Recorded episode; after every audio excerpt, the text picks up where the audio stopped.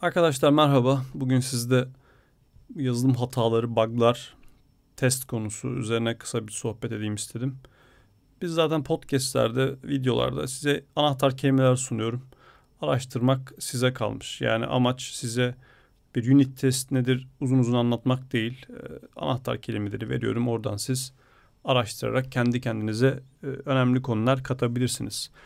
Bizim yaptığımız iş software. Software demek böyle yumuşak bir hafif bir şeymiş gibi algılanabiliyor. Özellikle kariyerin başındaki arkadaşlarda ve atacağımız herhangi bir adımın, yazacağımız küçük bir kod parçasının bazen ne kadar büyük sonuçlar doğurabileceği konusunda e, tam oturmamış oluyor bazı şeyler. 10 milyon dolarımız olsa şöyle bir gökdelen dikmiş olsak bu 10 milyon dolarla ve bu gökdelenin diyelim temelinde bir çalışma yapmamız gerekse bu e, temelinde yapacağımız çalışmayı çok ciddi planlarız değil mi arkadaşlar? Yani e, pür dikkat yaparız. Yaptığımız her şeyin en kötü halini düşünürüz. Çünkü yapabileceğimiz en ufak bir hata o gökdelenin komple çökmesine 10 milyon doların mahvolmasına sebep olacaktır. Doğru mu?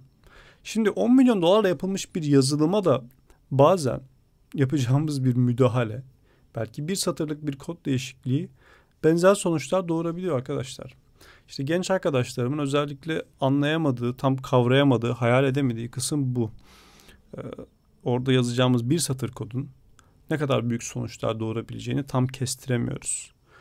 Ee, bundan nasıl uzak durabiliriz, bunu nasıl çözebiliriz bundan biraz bahsedeceğim size ama öncelikle şunu bir kafamızda net şey yapalım.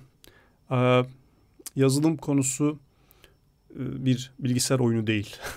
Ee, yazılım konusu dünyayı şu anda e, şekillendiren e, milyar dolarların e, farklı şekilde artık milyar doların da üzerine çıkmış durumda. Farklı şekilde ilerlediği e, son derece ciddi bir dünya. Bunun bir bilincinde olmamız lazım. E, Birçok işte arkadaşımın bildiği yazılım felaketlerinin en çok bilinenlerinden mesela 1962 yılında düşen bir roket var bir satırlık bir kod eksikliği e, o zamanki kurla 18 milyon dolar şu anki karşılığı 100 milyon doların üzerinde e, bir roketin kalkıştan 5-6 dakika sonra düşmesine sebep oluyor. Böyle böyle bir sürü bilgisayar felaketi var arkadaşlar. Bunların ben linkini atarım aşağıya size onlara bir bakarsınız. Yani böyle bir sektörde çalışıyoruz. İşleri bu kadar batırmak yani büyük bir feyle ulaşmak sadece bir satır kod eksikliği. Bunun farkına iyi varın arkadaşlar. İyi düşünün. E, atılan adımlar bu kadar ciddi. Şimdi biz normal profesyonel dünyada yazılım geç, geliştirirken bir sürü önlemler alıyoruz. Test ekiplerimiz oluyor. Kendimiz test kodu yazıyoruz. Farklı environmentlarımız oluyoruz vesaire böyle şeyler var. Ama 2022'de bile hala doğrudan yazdığı kodu production'a deploy eden yani yazar yazmaz direkt müşterinin kullandığı bir hale büründüren hala şirketler var arkadaşlar. Aslında podcast'te biraz e, böyle bir şirkete bir şekilde stajyer vesaire olarak girebilecek arkadaşlar için de çekeyim istedim. Üç kişilik bir şirket düşünün. Günü kurtaran bir şirket, yazılım şirketi bir şekilde ekmek kazanabiliyor. Ama hiçbir ortamı vesairesi, test ekibi vesaire hiçbir şey yok. Tamamıyla paldır küldür iş yapıyorlar. Kodu yazıyorlar direkt production'a pushluyorlar falan. Şimdi böyle bir şirkette olduğumuzu hayal edelim. Müşteriden bir telefon geldi. Şurada şu bak var işte bizim işler durdu hemen müdahale edin. E, patron da seni aradı buldu hemen. İşte şunu hemen yapmanız lazım fixlemeniz lazım tamam. Sen şimdi stajyerliğin de verdiği şeyle o şunu şu hemen şöyle yapayım şöyle yapayım paldır küldür test etmeye de gerek yok. Zaten sırtımda çok büyük bir şey var. E, pressure var yani stres var. Hemen bunu şey yapayım. Yani zaten kötüye giden bir şey daha da kötüye götürebilirsin. Sen orada kişisel olarak yapman gereken şey tamam kötü bir durumdayız. Böyle olmaması gerekir bunun ama zamanı yayarak testlerini yaparak o şekilde o kodu pushlaman. Buradaki o e, sakinliği korumak çok önemli ve kişinin kendi kendini denetleme mekanizmasını iyi oturtmuş olması önemli. Mümkünse code review ve pair programming çok önemli. E, pair programming dediğimiz şey başka bir gözün de senin koduna bakıyor olması. Code review dediğimiz şey de sen kodunu production'a yani kullanıma sunmadan önce işte bir başka kişinin onayından geçmesi şeklinde düşünülebilir. Bunlar değerli konular arkadaşlar. Bizi yani yazdığımız kodu daha sağlam yapacak en önemli iki tane faktör var. Birincisi kişinin kendi kendini denetlemesi. Bunu biz neyle yapıyoruz? Attığımız adımlara dikkat ederek yapıyoruz. Code review, pair programming konusu. Ee, bununla beraber unit test yazan bir bakış açısı.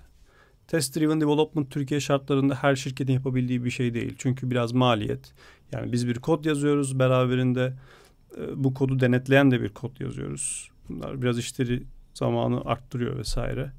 Ama kişisel projelerinizde mutlaka test driven development uygulayın. Bunun faydasını görüyorsunuz. İngiltere'de şirketlerin neredeyse yüzde 85'i 90'ı diyeyim test driven development yapar arkadaşlar. Ee, test yani hatta işte yurt dışına gelen birçok arkadaşım bunu yadırgar falan böyle Türkiye'de yapmadıkları için onu özel çalışırlar ederler. Test driven development çok değerli.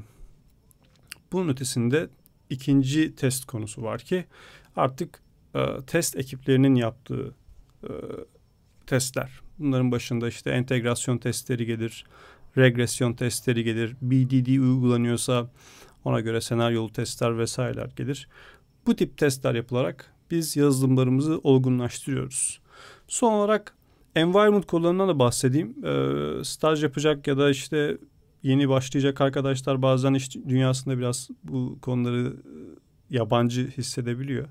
Environment dediğimizde stage stage kodları olgunlaştırmamız. Yani e, biz kodu yazdık doğrudan insanların kullanımına sunmuyoruz. Önce belli bir aşamada dev sunucusuna gidiyor. Sonra UAT sunucusuna gidiyor. Bu her aşamada farklı farklı gözlerden test ediliyor. Farklı farklı kodlar tarafından test ediliyor. Ve son olarak da production dediğimiz son kullanıcının kullanacağı hale e, pushlanarak, deploy edilerek e, son kullanıcının kullanımına açılmış oluyor. Evet.